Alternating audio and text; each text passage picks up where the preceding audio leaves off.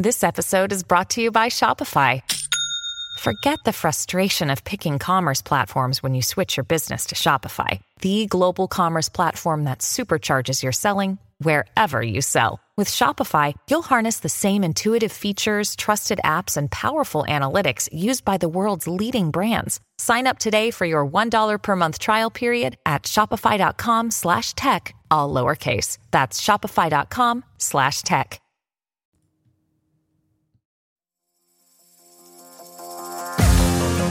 L'apocalisse zombie non è un pranzo di gala e si combatte un daily cogito alla volta. Io quest'oggi con te, Jenna, con un amico, volevo parlare di amicizia. Vorrei parlare con te di questo concetto che spesso sfugge perché mi sembra che il concetto di amicizia sia un po' in crisi.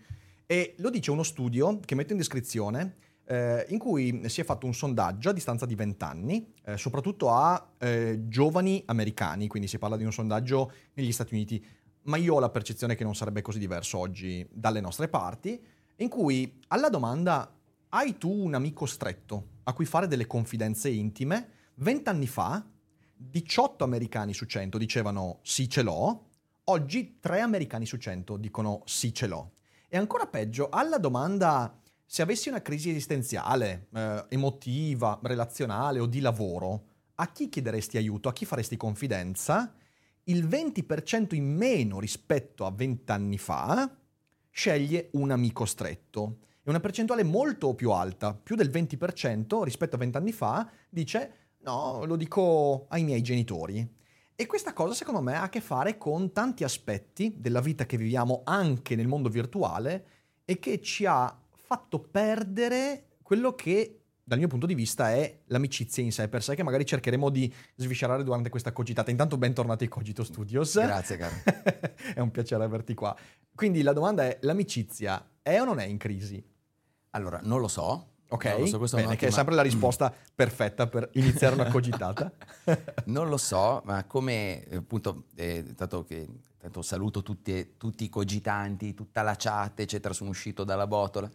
E a proposito di Ormai la botola è uno dei meme più, esatto. più, più longevi dei Cogito Studios, bene così. A proposito di amicizia. E quindi in realtà, come potete immaginare, Rick me l'ha detto 10 minuti fa, 20 minuti fa, mi ha raccontato questa cosa, che sicuramente è super interessante perché può, e spero di riuscire a sviscerarla insieme a te durante questo momento, perché è super interessante, però non ci metterei subito personalmente il marchio tipo siamo in una società degenerata a causa di varie cose, ma eh, lo vedrei come una specie di potrebbe essere un rapporto tra varie cose, uh-huh. tipo ad esempio prima parlavamo della genitorialità, come potrebbe essere cambiato il rapporto tra genitori e figli in questi anni e dunque magari i genitori moderni cercano di essere amici dei figli e quindi magari ehm, chiamerebbero maggiormente loro rispetto ad un amico. Una volta anzi l'amicizia esterna al nucleo familiare era probabilmente il, il, modo per uscire, anzi c'era il, il, divario tra genitori e figli, nella mia generazione, probabilmente anche nella tua, era molto lontano. Cioè io, ci sono delle cose che i miei genitori non sapranno mai di me probabilmente, e mentre invece oggi sembra che questo rapporto sia molto più vicino. E quindi questo potrebbe essere una variabile che sposta l'asticella da questo lato, però e l'altra variabile che ti metto sulla bilancia è il fatto che oggi abbiamo para relazioni, come certo. eh, hai scritto recentemente nel, nel, tuo abbandono di Instagram. Sì. E queste pararelazioni ci, fanno, ci convincono, eh, diffondono la sensazione di amicizia e non ci fanno impegnare nella ricerca di un amico. Sì, sai, perché eh, questa è una cosa su cui rifletto in realtà da molto tempo, su Daily Cogito, questo è venuto fuori molto spesso, ehm, riuscire a costruire una relazione, una relazione di fiducia, una relazione di fiducia al punto che mi potrebbe permettere di fare una confidenza molto intima, significa avere un, un'idea di relazione di amicizia che non ha a che fare soltanto con il piacere di uscire insieme, il condividere una birra, ma ha a che fare con il condividere un dolore, una perdita. E io mi accorgo, eh, parlando anche con tantissime persone che mi scrivono, eh, io ho interscambi anche su Instagram, per quanto io adesso mi allontani da questo social, però il profilo rimarrà e lì tante persone mi scrivono in privato. Ehm, mi accorgo che c'è questo aspetto. Quando iniziamo a costruire un'amicizia, eh, e questo vale anche in realtà per le relazioni d'amore, però questo lo metterei da parte per ora, quando cominciamo a costruire un'amicizia, non abbiamo il pensiero di dire io con questa persona, io a, a, questa persona intanto confiderei delle cose molto intime, ma soprattutto io sento di poter condividere l'eventuale suo dolore. L'amicizia è diventato un eh, occupiamoci di cose piacevoli. È questa spinta, che definirei anche quasi edonista, del dire ho persone con cui occupare il tempo. E questo è un tema per me essenziale perché il tema dell'occuparsi e dell'essere occupati da qualcosa, è un tema che ho discusso in Seneca tra gli zombie, eh, in tanti daily cogito, e mi sembra che l'amicizia oggi venga eh, vissuta come un ho bisogno di qualcuno che occupi i miei spazi.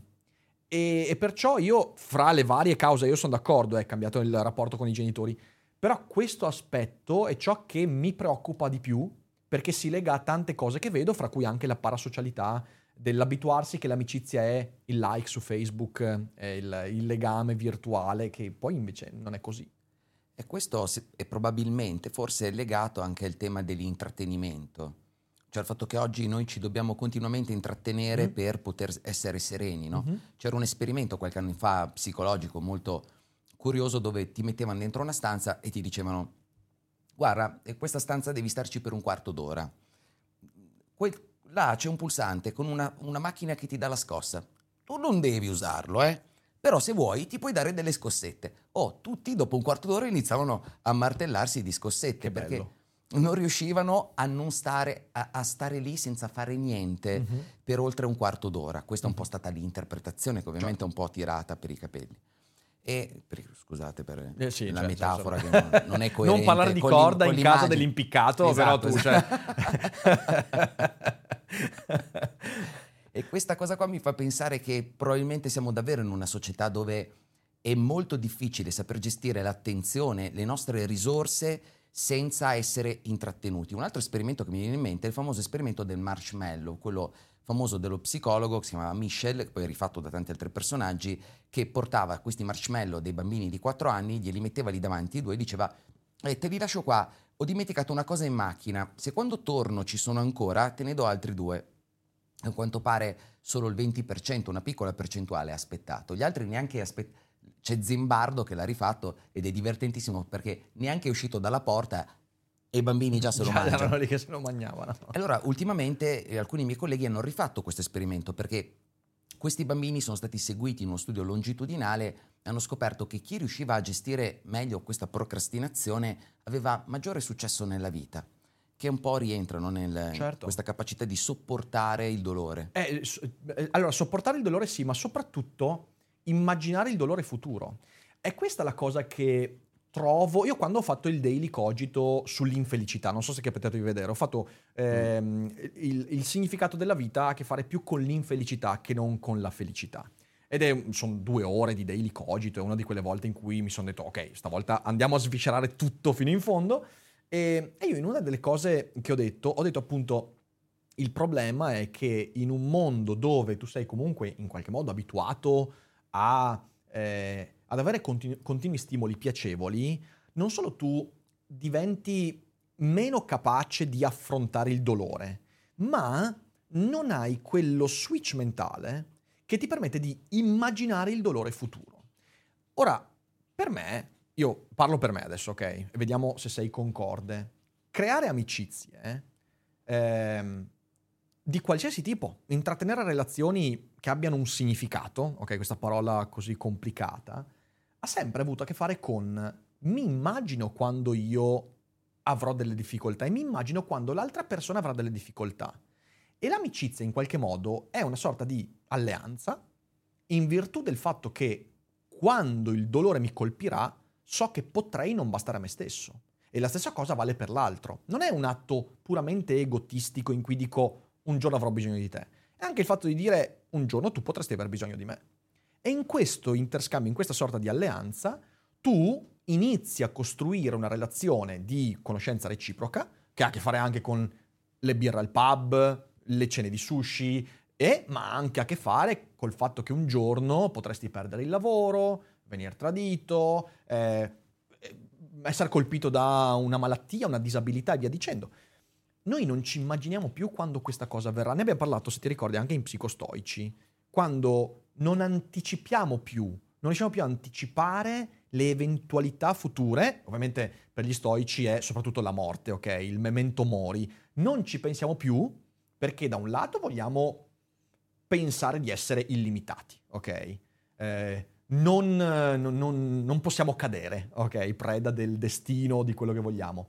Dall'altro perché questa roba ci mette tanta angoscia e con tutti i piaceri che abbiamo, le angosce vogliamo risparmiarcele. E questa è una radice molto forte, anche psicologica se vogliamo. Guarda, secondo me questo è un discorso gigantesco, bellissimo, infatti sono contento che tu mi abbia coinvolto in questo, in questo svisceramento intellettuale perché è bellissimo perché qua dentro rientra tantissimi aspetti. Primo, la prima cosa che mi viene da dire è che ogni relazione vera è a 360 gradi, quindi contiene tutto, contiene sia gli aspetti belli che gli aspetti brutti certo. e probabilmente, presumibilmente, se ci conosciamo a lungo, più quelli brutti che quelli belli. Eh, statisticamente. Statisticamente, così, giusto perché la vita è un po' una merda, tra eh, virgolette, sì, quindi sì, sì, mette di fronte quelle cose lì è un vero rapporto che funziona bene è proprio riuscire ad attraversare queste difficoltà insieme senza aspettarci che domani sarà meglio. Assolutamente. senza questo senso di speranza, non so per dire che domani sarà un giorno migliore. E, e qua rientra un po' tutta questa cultura, sempre dell'intrattenimento, sempre un po' nordamericana, tra virgolette, di un happy ending a tutti i costi. È l'edonismo, l'edonismo come era raccontato anche dagli antichi, è esattamente esatto. quello esatto, quel tentativo di vediamoci solo per stare bene. Eh mi raccomando, non mi angosciare, no? Mm-hmm. Cioè, non mi raccontare storie brutte. O... Niente pesantesse, solo leggeresse. È, ed è così, è così. Questa roba qui, tornando al marshmallow, mm? rifanno questo esperimento nei tempi moderni e tutti sconvolti scoprono che i bambini di oggi sono perfettamente in grado di procrastinare. Dicono, com'è possibile? I bambini di oggi dovrebbero avere l'attenzione di, un, di una pulce, invece sono capacissimi e hanno scoperto che ci riescono se li intrattengono. Mm. Cioè se ti metto un pupazzetto, il bambino di oggi è capace più facilmente di rimbambirsi davanti al pupazzetto di un bambino di una volta. E questo è molto interessante perché è come dire che oggi ne siamo talmente abituati a passare il tempo identificandoci con oggetti esterni a noi stessi che probabilmente siamo più bravi a distrarci. Eh sì, assolutamente. Eh. Guarda, questo è, è, il motivo, sono contento che sia venuto fuori perché è il motivo principale per cui alla fine ho fatto quel post ieri, che peraltro ha suscitato delle reazioni incredibili, cioè nel senso è appena cominciato ma ci sono già dei commenti che sono dei capolavori. Eh, però io eh, ho deciso di abbandonare Instagram, che poi in realtà è una cosa simbolica perché poi io su Instagram ci sono, c'è, c'è Daily Cogito, eh, però ho deciso di togliere di mezzo la mia vita privata.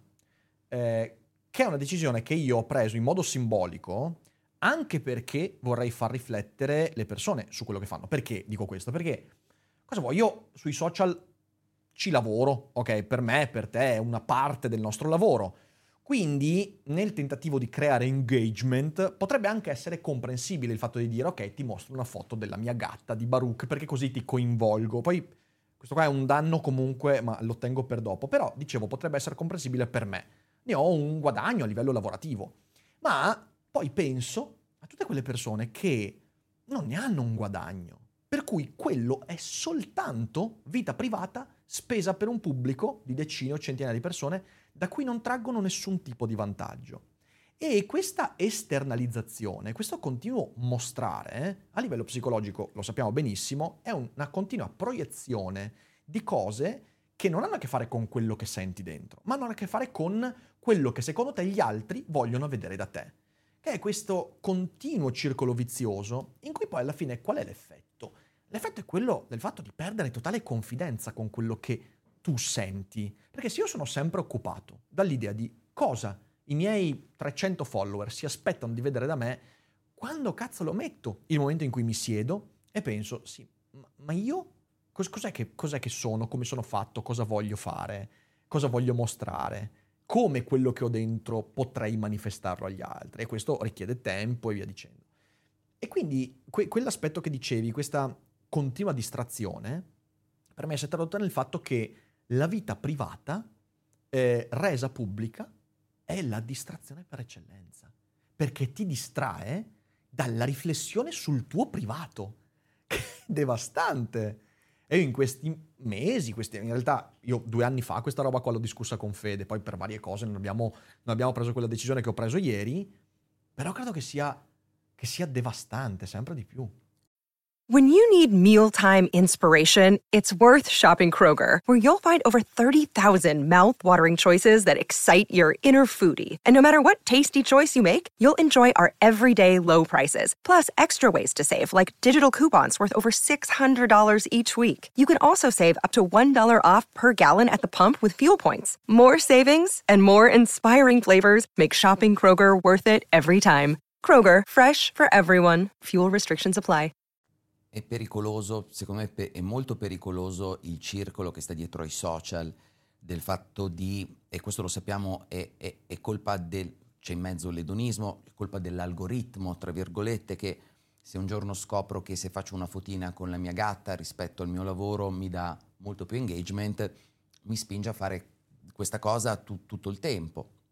E questa cosa fa sì che la gente inizi a selezionarsi non più perché segue le cose che di cui parlo, ma perché segue i gatti. Eh sì. e questo diventa un vero e proprio danno, diventa un vero e proprio danno per crea quella, quell'aspetto che io, non io, ma anche i miei colleghi chiamano inconscio digitale. Cioè non mi rendo conto che c'è una parte di me che pubblico, che è pubblica e che mi influenza mm. senza che io lo sappia. Mm-hmm. È proprio come un inconscio. No? Come... Eh, funziona esattamente allo stesso modo, sì, sì, sì. sì. Peraltro a questo si aggiunge il fatto che è un danno anche perché tu hai un pubblico che pensa di seguire il tuo lavoro. Pensa, sai quanti in questi giorni mi hanno detto, ah sai io i tuoi video su YouTube ne guardo uno ogni anno, però mi dispiace che tu lasci Instagram. E io rispondo e dico, ma tu non hai mai seguito il mio lavoro? Non hai... Eh, legga i miei libri, mi viene da dire, ok? No, però, cioè nel senso non è lì che c'era il mio lavoro, lì c'era parte della mia vita privata che adesso non ci sarà più. Ora io quel pubblico che mi seguiva per le foto di Baruch, che sicuramente ne traeva giovamento perché Baruch è il cane più bello del mondo, però non è quello il punto. Il punto è che non, non è lì per seguire il mio lavoro e io rischiavo di dimenticarmi persino io del fatto che il mio lavoro è un altro. E quindi è un danno alla... proprio all'ennesima potenza questo. Guarda, tutte le settimane io con il mio, con il mio socio Marco, Mark Zamboni, su, segui, seguite Mark Zamboni. Ciao Mark. Col mio socio facciamo delle, delle chiacchierate per decidere quali, di quali contenuti parlare. Certo. Ed è incredibile, dato che dobbiamo prendere anche, dato che siamo piccolini su, su, su YouTube ad esempio, dobbiamo prendere... Da, seguite Jenna su YouTube, metto il link in descrizione ragazzi, eh, mi raccomando. Grande. Una fetta di popolazione, dobbiamo prendere una fetta di popolazione, diciamo così, newbie, che non sa niente di psicologia, cerchiamo di trovare degli argomenti a volte anche generici. E io dico, Marco, ma per parlare di sta roba io ci metto sette anni. Cioè, questo non è un argomento dove io posso fare un video di sette minuti, perché per sviscerare questa cosa mi servirebbero sette anni. E il problema è che effettivamente, a furia di ragionare per cerchiamo l'argomento che potrebbe colpire più persone possibili, si perde profondità, verticalità, che grazie a Dio mantengo grazie ai miei podcast, certo. che li riesco ad andare in profondità tutte le volte con Marco, gli, tutte le volte che facciamo un confronto così, lui mi dice, vabbè, tieniti il podcast per, per tutte le tue elocubrazioni personali e poi Mamma su YouTube mettiamo cose più... Ma ti capisco, infatti sai quanto sono felice di fare questa cogitata in cui posso non avere limiti di tempo perché noi questa stagione mi sono dato il limite, ho detto quando sono in daily cogito da solo non più di 25 minuti. È una fatica incredibile, cioè tu non hai idea, non hai idea, ho fatto la puntata sull'eco-ansia è stato difficilissimo limitarmi a... Io avrei parlato per altri 45 minuti, però ho detto no, adesso voglio... Però lo faccio per un autoaddestramento, cioè voglio addestrarmi alla sintesi, voglio imparare a dire le cose andando più velocemente al punto. Per fortuna qua con le cogitate invece non succede. Quindi, wow. E invece avete solo tre minuti. No, come tan, solo tre tan, minuti? No, tan, questa è una tortura, questa è una tortura. E, ehm, e, anche questo ha a che fare proprio con il fa, faccio ciò che interessa a me.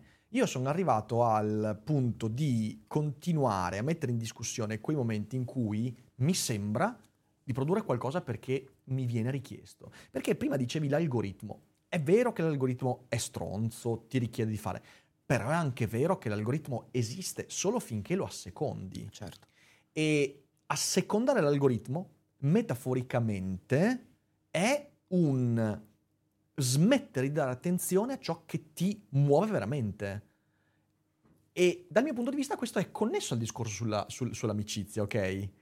Perché eh, anche quando... Mh, fa, il discorso è veramente ampio, quindi spero di riuscire a dare l'input giusto, però in un mondo edonista, ok?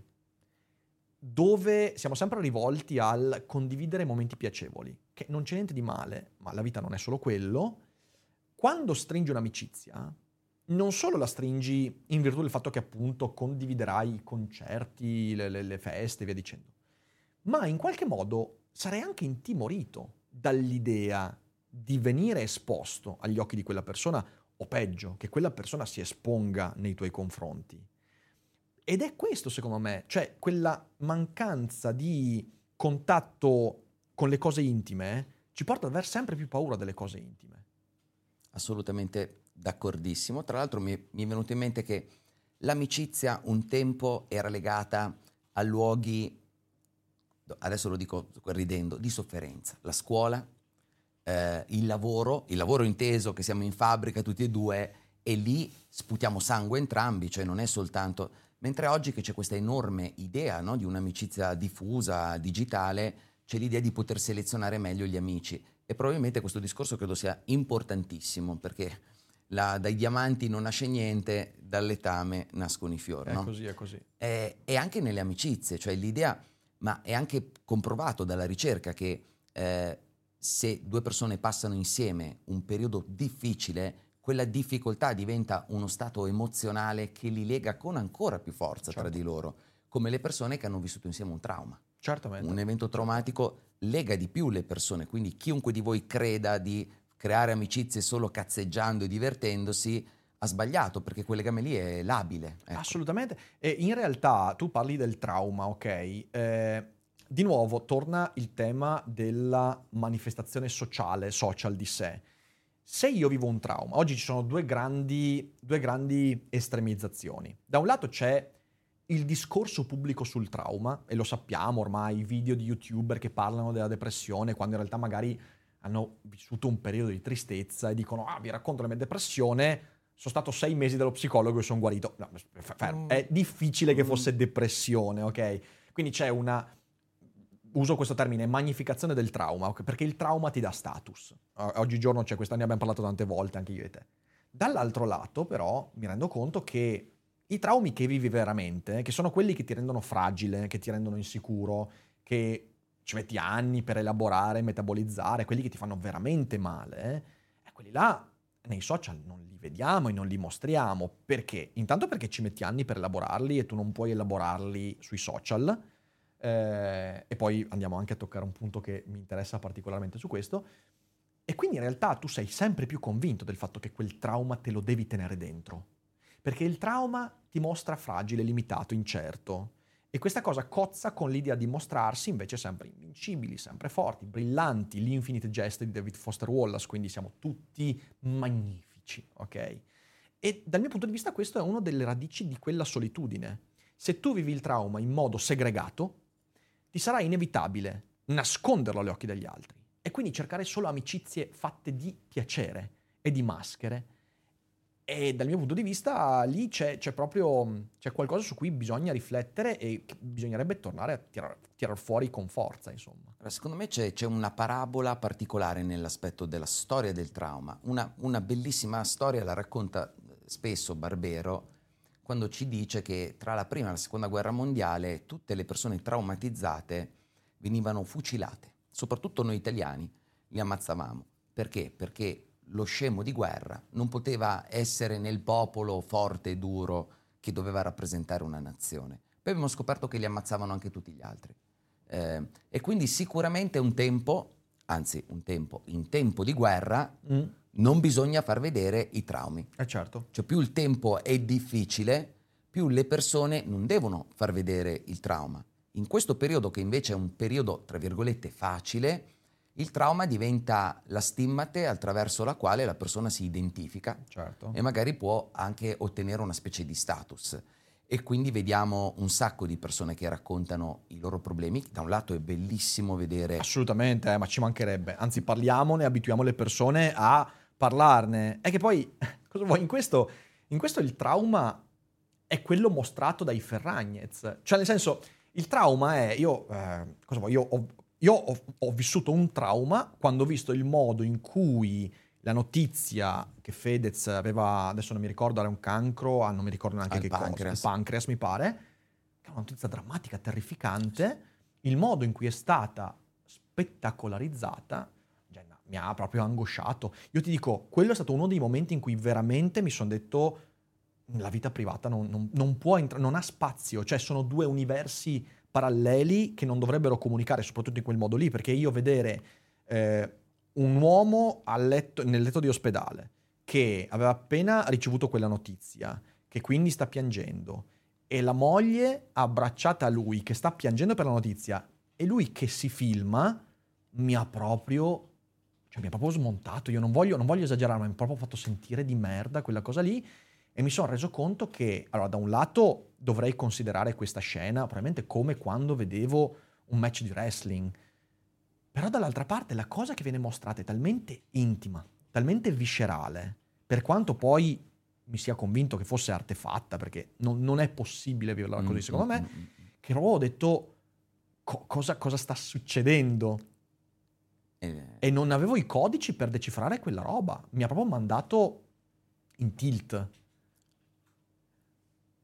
Parlandone così mi viene, mi viene in mente che abbiamo dato il giro, cioè da, da un tempo dove tu non, non, dovevi far vedere la tua debolezza a nessuno perché avrebbero potuto approfittarsene di questa debolezza o di questo evento traumatico, siamo arrivati all'opposto assurdo sì. dove devi dimostrare qualsiasi tipo di debolezza anche quelle più private, dove, eh, dove tra virgolette, eh, cioè parliamoci chiaramente, quella lì poteva essere visto da moltissime persone come un gesto di coraggio estremo, potremmo metterla così, e da altre come una marketizzazione di un momento devastante della vita.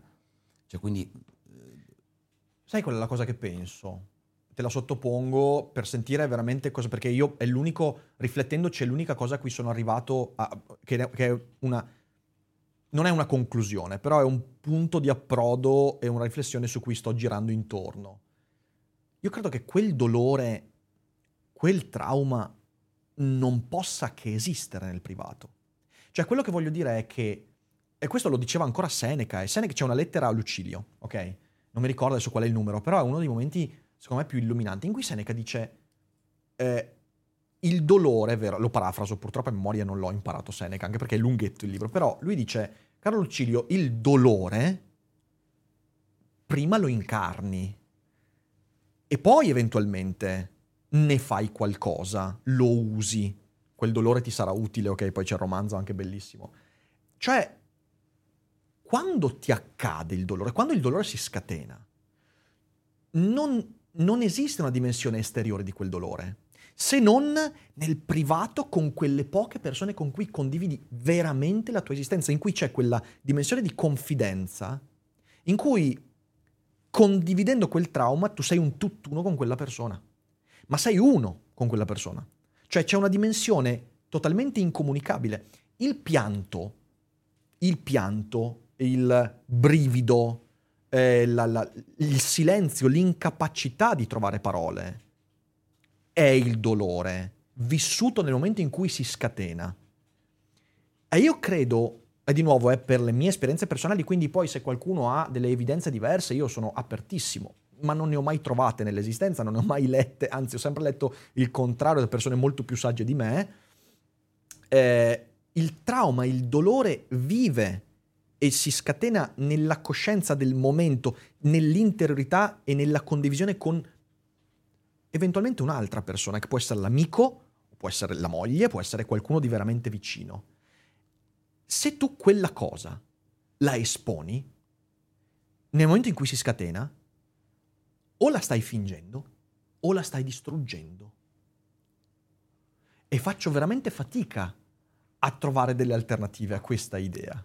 Allora, io sono d'accordo con te, mm. ma, ho ma. Un, ma, ho uno studio sul trauma Vai. che potrebbe interessare mi questa interessa faccenda. Molto, mi interessa molto. Per tanto tempo abbiamo pensato che necessitasse il trauma di, e ancora oggi ci sono scuole che lo credono. Io faccio premessa, sono d'accordo con te, ok? Questo è.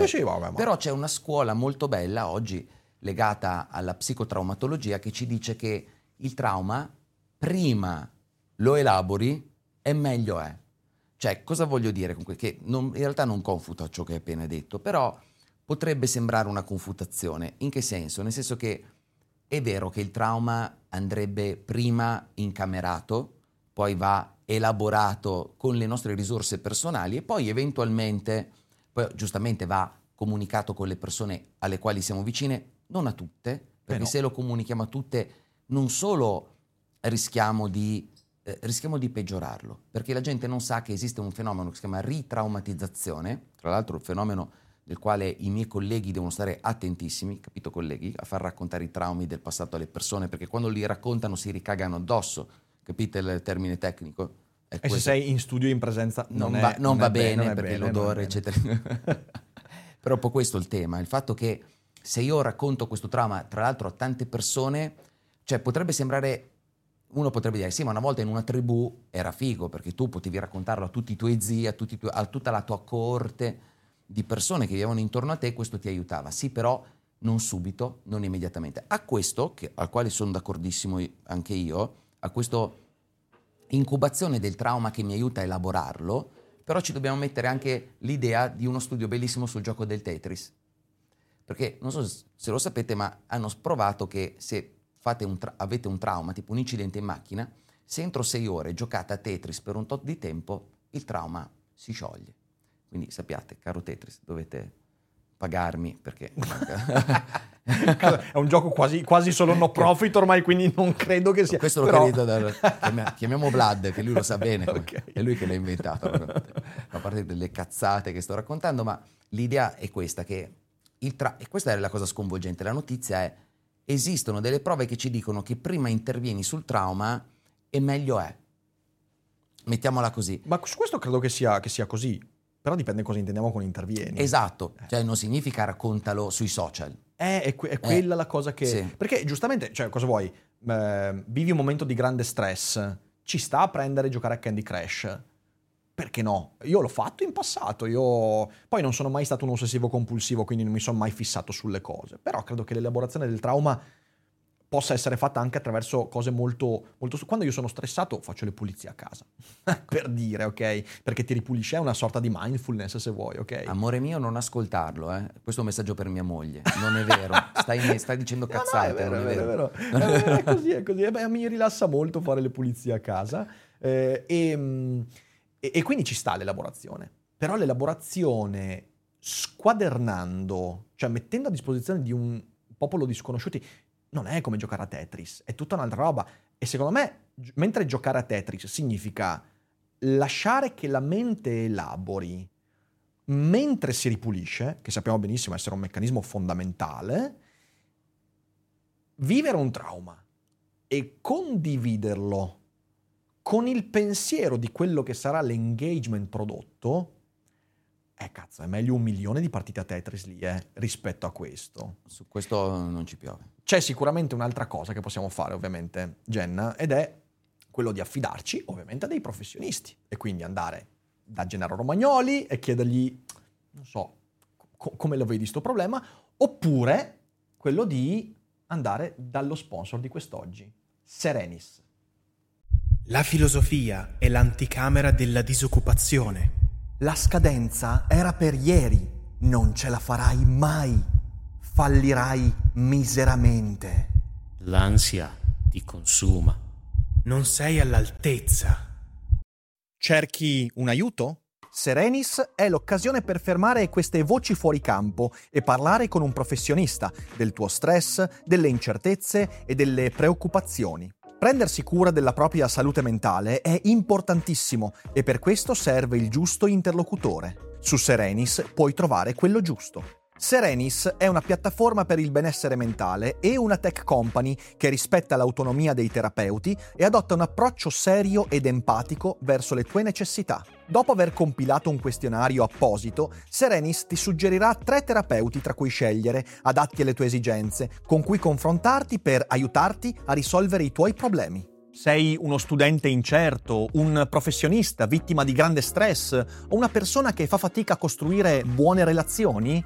La filosofia ti può dare un aiuto, ma Serenis è il compagno perfetto. Il primo colloquio conoscitivo su Serenis è gratuito e facile da prenotare e se usi il codice che trovi in descrizione potrai iniziare il percorso oggi a un prezzo convenzionato. Prima dicevi che viviamo in un momento di, di, di, di, piacere, di pace, non viviamo i traumi della guerra via dicendo, però mi viene in mente quella citazione da Fight Club quando c'è Tyler Darden che dice eh, noi siamo la generazione che non ha vissuto una guerra, non ha vissuto una rivoluzione, la nostra è la guerra spirituale. Ok, mm-hmm. questa, questa citazione secondo me è in un libro peraltro molto significativo perché se ci pensi Fight Club è eh, Chuck Palahniuk 1995 il libro, 96 e, in realtà lui mh, prende proprio questa idea, cioè che nel momento in cui tu ti affidi soltanto alle cose piacevoli, quella cosa che poi è l'inconscio ritorna su, ti fa un mazzo così. Perché questo è un po' il nocciolo di Fight Club. La lotta che tu eviti perché vuoi soltanto i videogiochi, le serate al pub, eh, le feste, i concerti, la lotta riciccia fuori. E com'è che riciccia fuori? Facendoti male anche se intorno a te il mondo è un posto piacevole. E quindi la domanda che ti devo porre adesso è, c'è una via d'uscita da questo, da questo che sembra un vicolo cieco da, t- da tanti punti di vista, il vicolo cieco del vivere tutto subito pubblicamente?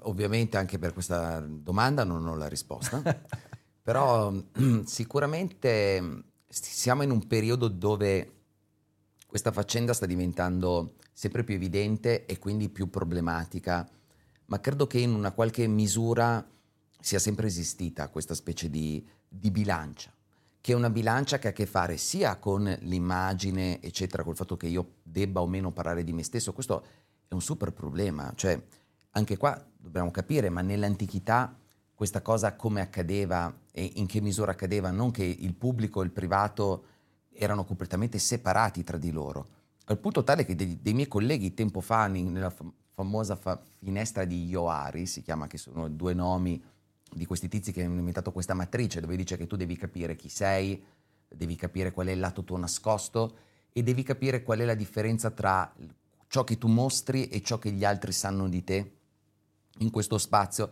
E addirittura nelle aziende si insegna che pubblico e privato devono essere la stessa cosa all'interno dell'azienda per capire quanto mi conosco, che è un po' un casino eh, effettivamente. E in tutta questa traiettoria assurda dal passato ad oggi di come abbiamo, eh, diciamo così, utilizzato eh, la nostra immagine, quello, l'elemento dirimente è l'aspetto tecnologico, cioè l'aspetto che ci consente di avere piacere e evitare il dolore.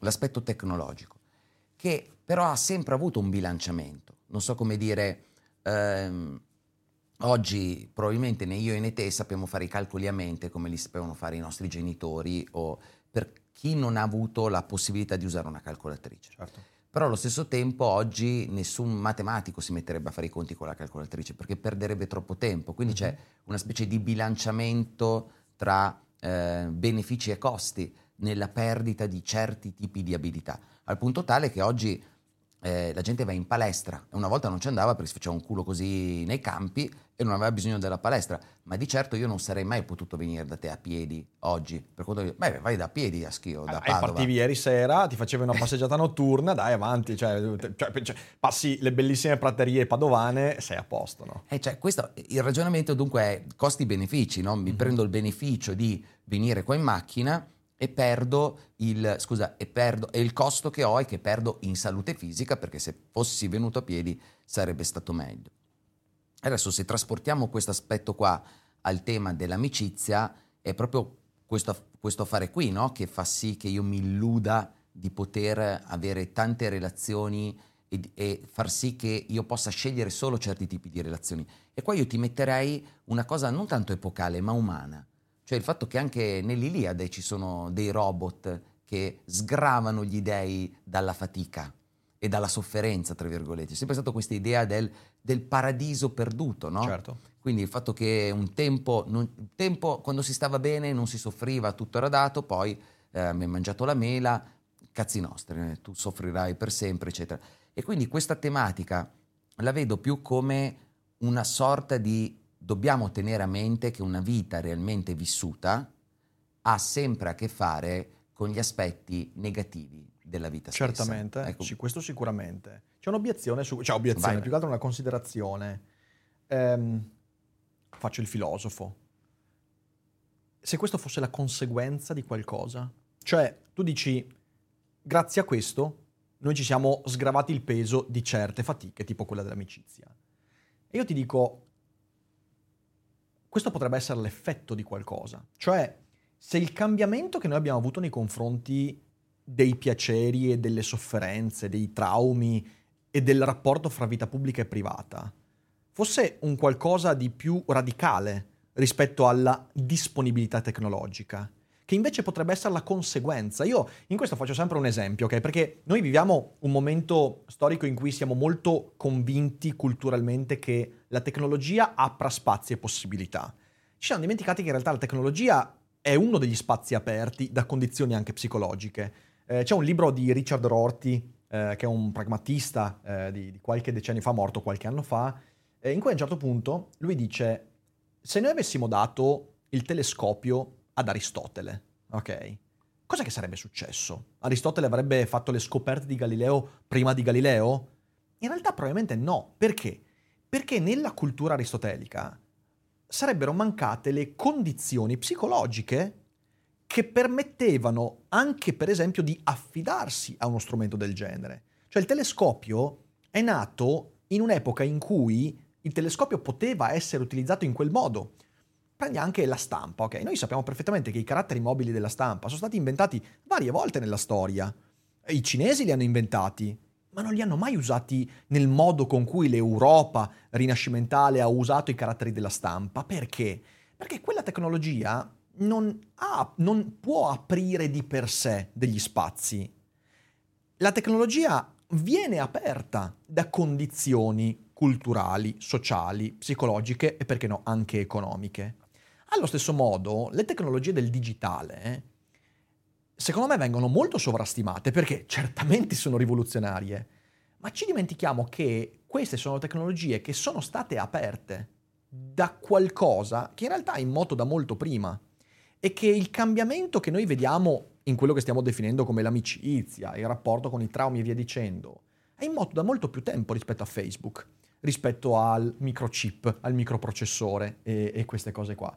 E ciò mi fa riflettere molto perché ovviamente ti arriva la domanda e dici, ok, ma quali sono le condizioni psicologiche, esistenziali che sono cambiate?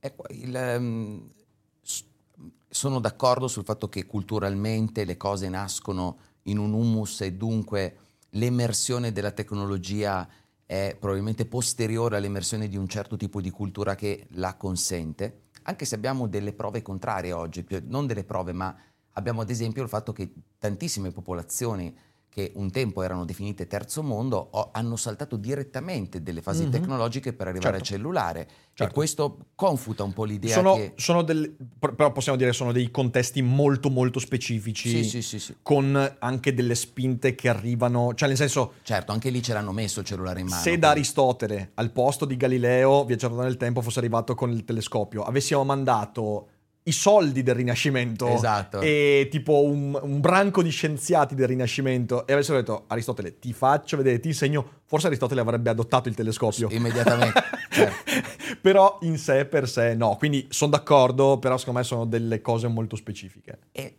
e la cosa, per me, la- l'argomento più forte è l'idea che in realtà la tecnologia sicuramente può, è- può- emerge da un humus culturale, ma allo stesso tempo noi siamo tecnologici, cioè noi in quanto esseri umani dobbiamo tenere sempre a mente questa faccenda. Noi non nasciamo come una pianta, tra virgolette, noi nasciamo grazie proprio alla cultura, anzi Mm, la certo. differenza tra noi e la scimmia più evoluta è che anche la scimmia usa degli strumenti, eh? prende questo bastoncino, ci prende le formiche, le fa mangiare alla...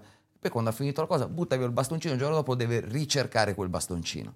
Noi invece abbiamo trovato il modo per affinare quel bastoncino, migliorarlo e spie- Mettercelo in tasca. mettercelo in tasca, spiegare al Mhm. nostro figlio come migliorare questo bastoncino Assolutamente. e questo è essenzialmente esseri umani. Cioè esseri umani è homo technologicus, non so come dire, cioè senza... Ass- Assolutamente sì. Eh, c'è anche qua un però. Per trasmettere l'informazione, per insegnare a un altro, tu hai bisogno di un corredo psicologico che dal mio punto di vista è, se non pre-tecnologico, è concomitante alla tecnologia. Ed è il motivo per cui i filosofi parlano della tecnica più che Sì. tecnologia, quindi un, un, diciamo così, un correlato concettuale, esistenziale e anche tecnologico che permette alla- alla- all'ominide non solo di produrre lo strumento, ma mentre lo produce acquisire la conoscenza e il metodo per trasmetterlo a qualcun altro.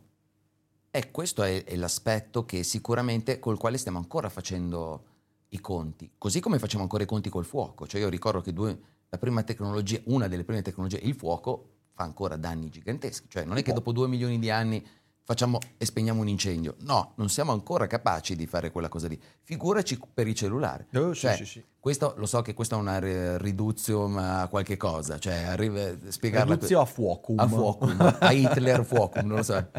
Cioè, però è, però ci- cioè, il pensare che da sempre abbiamo avuto il, il dono prometeico che però da sempre ci ha, ci ha dato dei problemi, questa convivenza. Sì, sì, però secondo me, ecco, vedi, il mito prometeico secondo me ci ha anche convinti di una cosa che secondo me fa un sacco di danni. Cioè, se la tecnologia, la tecnica è qualcosa di sottratto agli dei, qualcosa di arrivato dall'alto, noi abbiamo l'illusione che intervenendo su tec- sulla tecnologia interver- interverremo sulla nostra esistenza. E io credo che questa cosa qua sia la peggior sovrastima che abbiamo della tecnologia. Perché? Perché oggi, mh, faccio l'esempio mio, io abbandono Instagram. Una cosa che vorrei far capire è che se tu domani abbandoni Instagram, non è che ti risolvi l'esistenza. Perché i problemi che tu stai mettendo in Instagram, i problemi che stai mettendo dentro qua, così come dentro Netflix o dentro l'intelligenza artificiale, tu non li risolvi cambiando la piattaforma, cambiando lo strumento, cambiando... No, te li trascinerai ovunque. C'è quel bellissimo verso degli Zen Circus quando dice Roma, Pali- Parigi, Milano, Bo- Bologna, ma le paure non hanno fissa dimora, le vostre svolte sono sogni di gloria. Ok? Perché? Perché lì dice una cosa molto simile a quella che dico io. Cioè, non è cambiando luogo, cambiando contesto, cambiando tecnologia, strumento, cellulare, che tu migliorerai la tua vita. Perché ciò che ti porti dentro a quelle cose ce l'hai da prima. E, e- e per me è, è questo il motivo per cui sono perplesso di fronte all'idea che sia la tecnologia a causare delle cose. Secondo me non è così. Secondo me, secondo me invece è così, Mhm. nel senso in un circolo sistemico, nel senso che Mhm.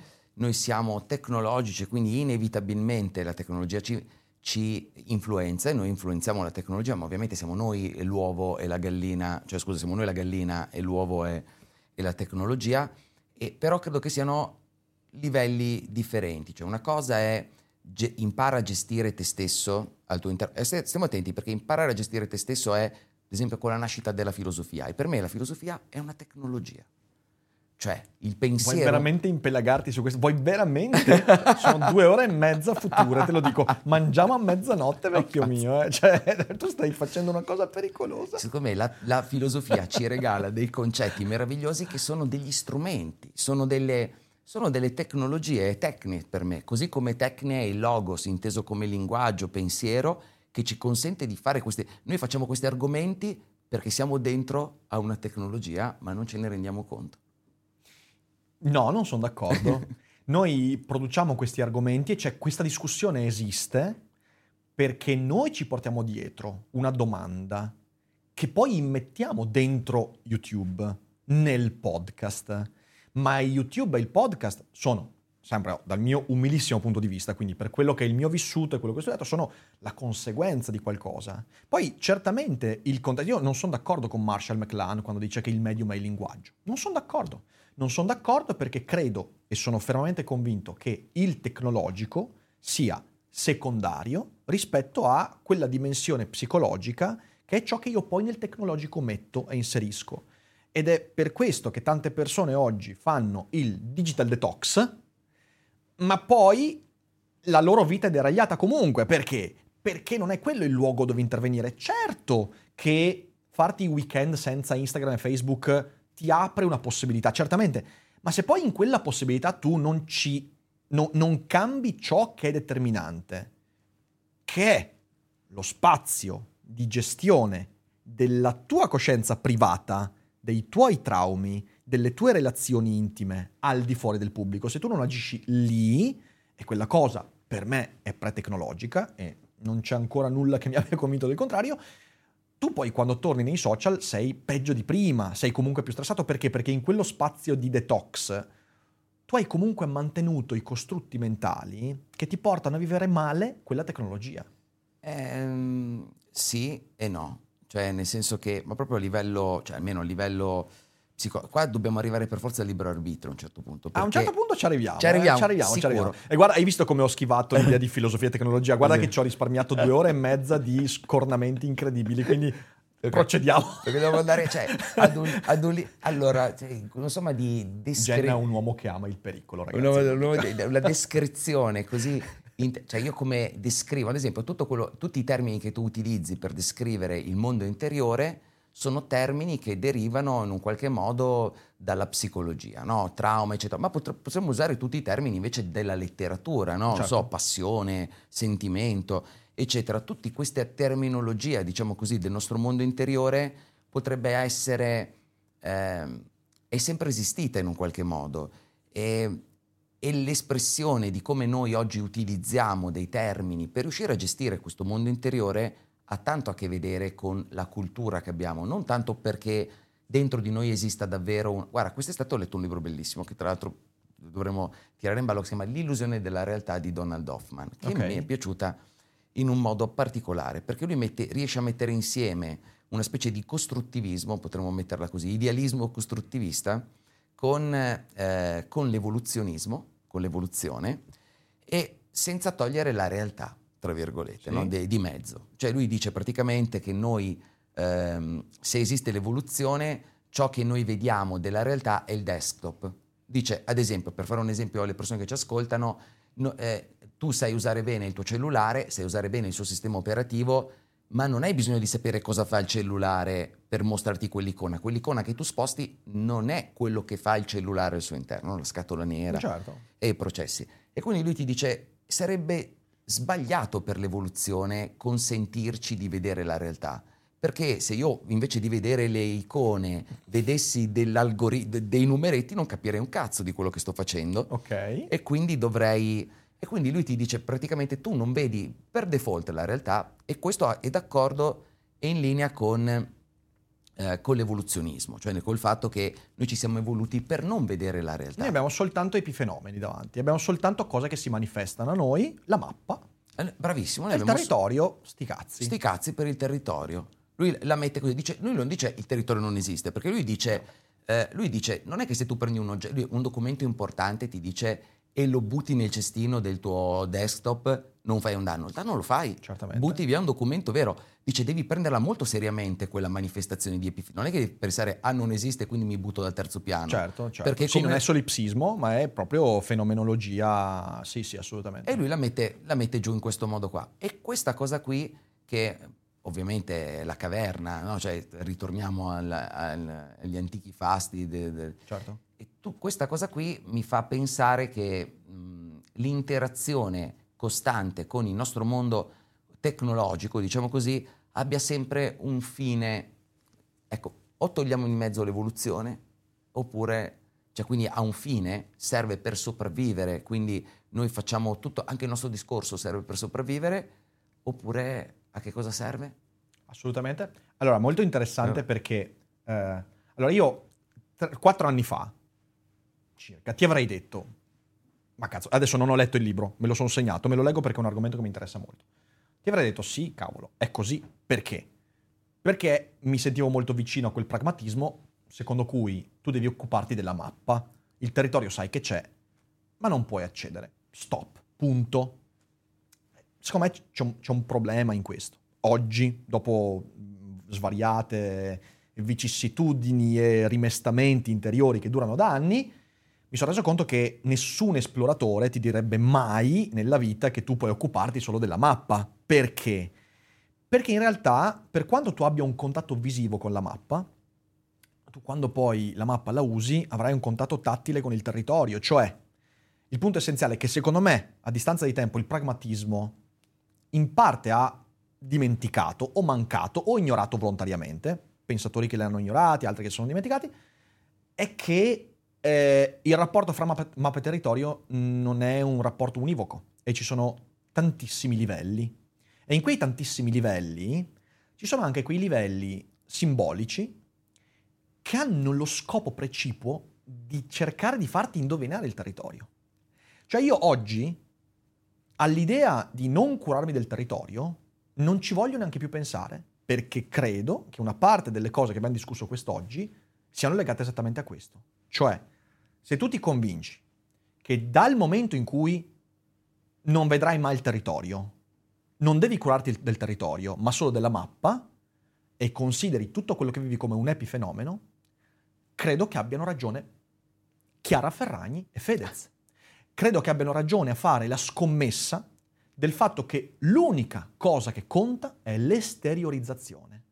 Perché tutto ciò che ha a che fare col territorio è rimodulabile in base alla legge della sopravvivenza. Perché nel ter- nella mappa in cui ci troviamo, nel mondo digitale, diciamo così, nel mondo dell'intrattenimento, loro sono quelli che sopravvivono.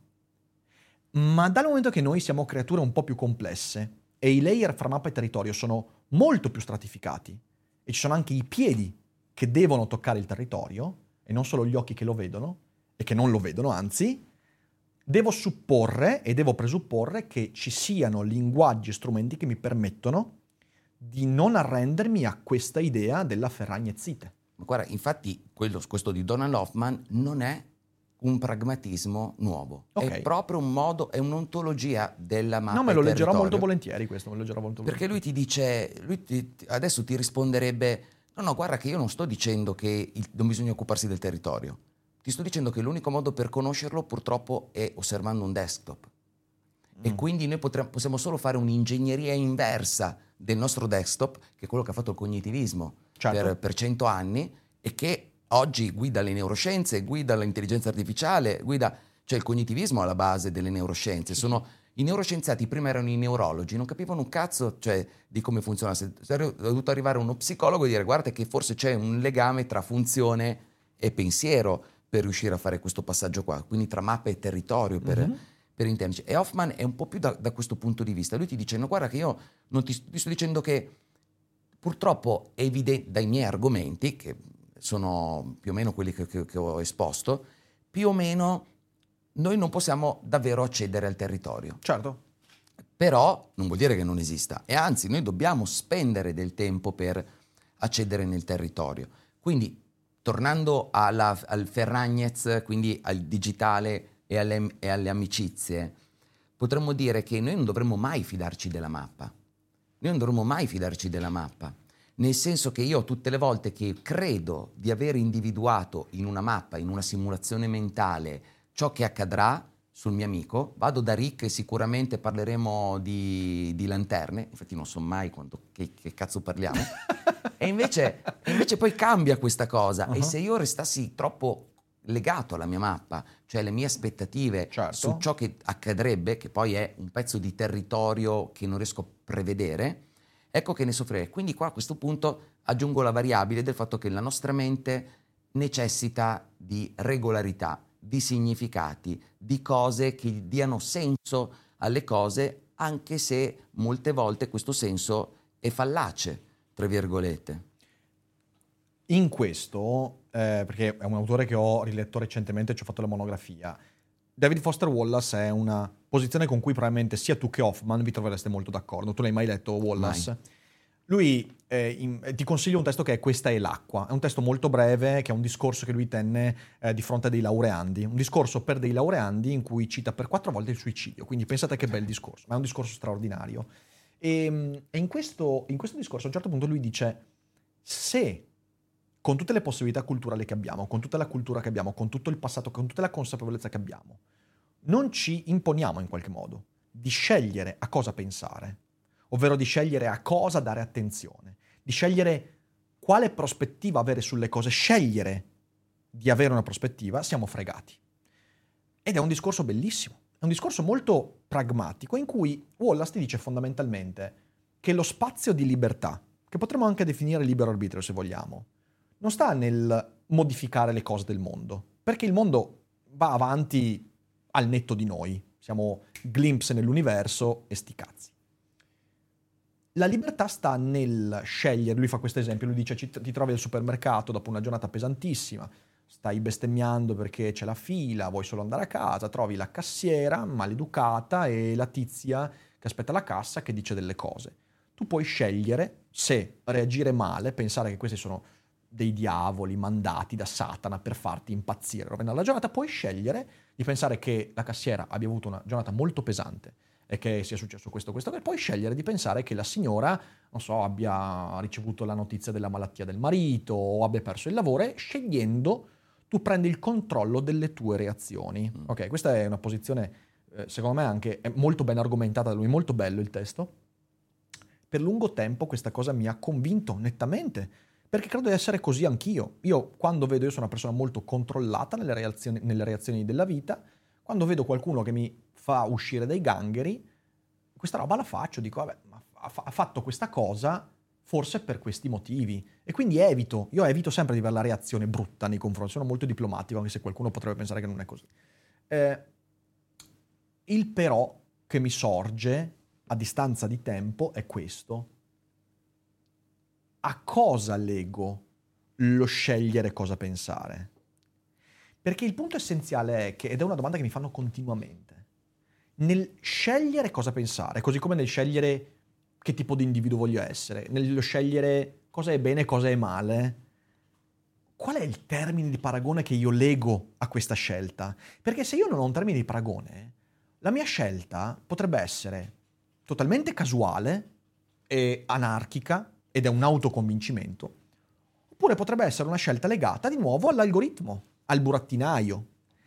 Ed è lì che si inserisce tutto il discorso millenario sulla fede, perché la fede ha sempre avuto questa funzione. La funzione della fede è quella di dirti, quando scegli a cosa pensare, quando scegli cosa fare, chi essere, tu leghi quella scelta alla parola di Dio, alle, all'ottuplice verità eterna, al Tao, a tutto quanto. E la fede è questo, è una bussola che ti permette di dire scelgo confrontandola con questo. E la domanda che ti pongo è difficilissima, Jenna. Eh.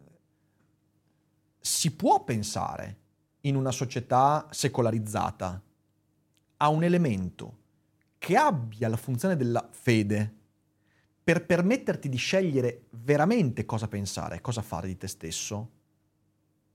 Ah, no. La no. risposta è no. La risposta è assolutamente no. Assolutamente no, dato che le mie reazioni, le mie risposte, qua entriamo nel libero arbitro, ovviamente ci dobbiamo passare lì in mezzo. Eh sì. Le risposte che ti do in questo momento sono inevitabilmente, tipo, ti faccio un esempio. Vai. Stavo venendo qua, io, a me piace guidare, beh, mi piace andare un po' forte, non fortissimo, non supero i limiti di velocità. Giuro. E, vero, Quando Jenna si rende parliamo conto della fede. cosa che non voleva dire. Esatto, cazzo, inconscio di merda, vedi che è sempre col, vedi che questa non era intenzione. Ora, e davanti a me vedo che tengo bene le distanze di sicurezza dal tipo davanti. Sì. E penso, ma che bravo, ma come mai sto tenendo bene le distanze di sicurezza? Che di solito non lo faccio. Perché era tipo un camioncino della sicurezza, c'era scritto emergenze e sicurezza. E dentro mi ho pensato, ha avuto un effetto priming su di me. Uh-huh. Effetto priming, per chi non lo sapesse, tutte le nostre parole, noi siamo influenzatissimi anche solo da delle parole, ci sono decine e decine di esperimenti, andateveli a cercare, incredibili, cioè noi siamo influenzati dall'ambiente qua, tantissimo, al punto tale che le aff- affordance, le chiamava Gibson, questo psicologo, ehm, queste, cioè il fatto che questo bicchiere abbia questa forma fa sì che la mia mano si ponga direttamente a forma di questo bicchiere ancora prima che io l'abbia afferrato, no? sono le intenzionalità anche dei fenomenologi, è proprio il tema dell'intenzione. Questa faccenda qui è un casino da dirimere, perché come faccio a sapere se gli argomenti che sto tirando fuori adesso mi sono dati dalla presenza di fede o dalle mie conoscenze e Mhm. basta, Mhm. o da entrambe le cose, o dall'interazione di quella lampada, da Valerio, da... Cioè, è davvero impossibile selezionare quali tipo di pensieri mi stanno passando per la testa. Però noi sappiamo che possiamo non selezionare i pensieri, Differirli. differirli, ma le azioni possiamo selezionarle, non tutte. Certo. Cioè, quindi abbiamo pochissima, pochissimo controllo sulla quantità di pensieri, contenuti mentali, compresi le emozioni, eh, da un punto di vista di Damasio, quindi in mezzo ci mettiamo anche gli stati emotivi, abbiamo pochissima capacità di controllo, perché? Perché quelli lì sono il nostro simulatore, che continua a simulare vari stati della realtà, però noi possiamo avere un piccolo pezzo di libero arbitrio, potremmo dirlo così, di intenzionalità sulla cosa più importante di tutte, le intenzioni, non su tutte. Ad esempio, non volevo dire che superiore limitivo, ma non è vero, polizia, non è vero, lo dico solo per... Vabbè, guarda che abbiamo la polizia di svariate città importanti, quindi sappi che adesso sei sorvegliato speciale quando andrai in mezza, me- me- mezza Italia sorvegliato, quindi mi raccomando, Beh, vai piano, guida responsabilmente. Potremmo dire, per cercare di chiudere il cerchio, ehm, è, è- è vero che siamo continuamente, eh, diciamo così, timbrati dalla realtà, ok? La realtà continuamente ci, ci mette addosso delle cose che ci fanno agire in un certo modo. Eh, credo che l'esempio che hai fatto del camioncino con la sicurezza sia molto più leggibile rispetto per esempio al tua moglie reagisce male perché hai fatto qualcosa di cui neanche ti sei reso conto, quando le reagisce male tu reagisci in un modo inaspettato, magari più calmo, più cos'è che in che modo l'ambiente è molto meno leggibile questa cosa qua, perché quando è meno leggibile allora lì ti forse ti convinci di aver avuto un maggior autocontrollo su te stesso, però magari la realtà ti sta imprimendo comunque il- la sua traccia per quello che hai vissuto durante la giornata e via dicendo. Quindi sono d'accordo. E uno dei motivi per cui la fede è così forte in tante persone è proprio perché si cerca di sfuggire a questa idea che sia sempre l'ambiente, sempre la realtà a imprimerti i gesti e le cose che fai. Però potremmo dire che forse, senza voler scadere nella religiosità e nella fede, appunto, che è un altro discorso, l'atto di emendare il rumore e quindi riuscire a togliere elementi da quell'ambiente che continuamente ti imprime la sua traccia sia un buon modo per crearsi lo spazio per agire in modo più lucido. E quindi veramente diventa imperativo tornare a vivere il privato, almeno in parte, solo come privato, segregato, perché a me, e poi ti lascio la parola e andremo anche a concludere, io veramente andrei avanti per altre due ore su questi argomenti perché sono secondo me centralissimi, Ehm, mi sembra che nella costruzione di relazioni non si possa prescindere dal fatto che a un certo punto ci siamo solo io e te. A un certo punto soltanto io e te, come esseri umani, messi di fronte alle proprie fragilità, che, che condividono un momento di incertezza, di dolore, di trauma e via dicendo. E questo vale anche per le gioie, evidentemente, questo magari vale più per i dolori, ma anche per le gioie. E che forse questo effetto psicologico può diventare la causa di un cambiamento nell'utilizzo di questi strumenti. Beh, questo è anche questo è un, quesito enorme, secondo me. E secondo me, allora, la prima parte della domanda, quindi se questa cosa è buona per la nostra mente, assolutamente sì. La meditazione, la mindfulness, chiamiamola così, è la prova scientifica di questo, cioè non si capiva come mai, come, come mai faccia bene chiunque, sapete che la meditazione, se non avete mai meditato, non ha niente a che fare con ciò che pensate e credete sia la meditazione, ma invece proprio è esattamente un emendamento continuo e stare nel presente, accorgersi dei pensieri che arrivano e ci portano, ah mi fa pensare a quella volta, ah me ne accorgo, no, stavo pensando ai miei piedi, l'unica cosa vera nel mondo, no? Il Buddha, l'unica cosa vera è il mio respiro che entra e che esce. E questa faccenda qui ci dice in un qualche modo che esiste un ancoraggio in un'ontologia, non so come dirlo, un'ontologia che è il corpo probabilmente, che è il tempo presente. Il sé. Il, Il sé, sé. inteso, per me, è la parola che esprime meglio, perché è corpo, mente, quello che viene chiamato spirito, cioè nel senso come trattarmi come un tutt'uno. Ehm, se- sempre David Foster Wallace dice a un certo punto, io quando vedo un'opera d'arte vedo eh, un- l'artista che esprime tutto se stesso nell'opera, ok? Trovare quel momento in cui riesci a esprimerti in tutto quello che sei. E questo lo puoi fare semplicemente, cioè, se- semplicemente, solo se ti sei dato lo spazio privato della tua esistenza. E questo mi porta alla seconda domanda, enorme, oceanica, però cerco di ridurre al fatto che quando siamo io e te, sono io che guardo te e, sono, e quando io penso a te, sono sempre io che penso a te e viceversa. E questa cosa per dire che in realtà tu sei me e io sono te. In un certo modo sì. In un certo In qual certo senso, modo sì. così come l'artista proietta se stesso all'interno di quell'opera d'arte e quell'opera diventa lui in una qualche, in una qualche misura. E quindi è come dire che noi siamo come delle sostanze che si adattano continuamente ad altre sostanze che incontrano, che non si capisce però che tipo di sostanza siano al principio.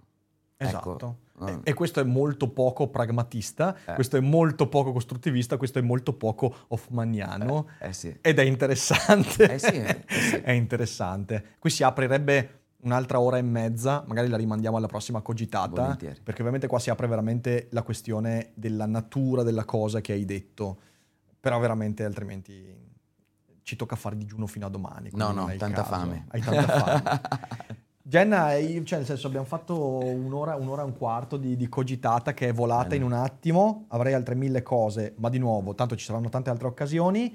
Ne approfitto soltanto per ricordare a quelli che ci ascoltano, se volete, se questa chiacchierata vi è piaciuta, c'è Psicostoici. Psicostoici è il corso che io e Jenna abbiamo fatto qualche mese fa, sono 30 video, sono 30 video in 30 giorni, quindi un mese di video, video brevi dai 6 ai 9 minuti, in cui cerchiamo di ragionare sul connubio fra psicologia e filosofia usando la psicologia moderna e le sue scoperte, esperimenti e lo stoicismo antico con Seneca, Epiteto, Marco Aurelio. In descrizione trovate il link sul sito deilicogito.com. Eh, psico- l'esercito di psicostoici è molto nutrito e molto, molto contento, riceviamo sempre dei feedback molto positivi, quindi dateci un'occhiata se volete eh, avviarvi in questa avventura. ma soprattutto se volete vedere un corso all'interno del quale non c'è un'opinione unica, cioè non è che io e Rick ci mettiamo lì e diciamo ah sì sì guarda sono d'accordo, sono d'accordo, no, facciamo un discorso, argomentiamo un concetto che poi potete usare nella vostra vita in modo pratico secondo stoicismo. E posso assicurarvi che Psicostoici è quello che è, perché io e Jenna abbiamo parlato per un sacco di tempo in privato, al di fuori delle videocamere, e la nostra amicizia si fonda fuori dalle videocamere, dove Jenna dice anche delle cose terribili su di me, quindi insomma... Lasciamo perdere questo. Io Jenna ti ringrazio tanto per la... è stato veramente, credo, fra le tante cogite che abbiamo fatto, una delle più ricche e più problematizzanti, quindi grazie. È se- È sempre bello chiacchierare con te, quindi grazie. Gra- grazie a te Rick, e grazie ai Cogito qua che mi sento sempre a casa. Sempre a casa. Se siete in live non uscite perché adesso andiamo a leggere qualche domanda.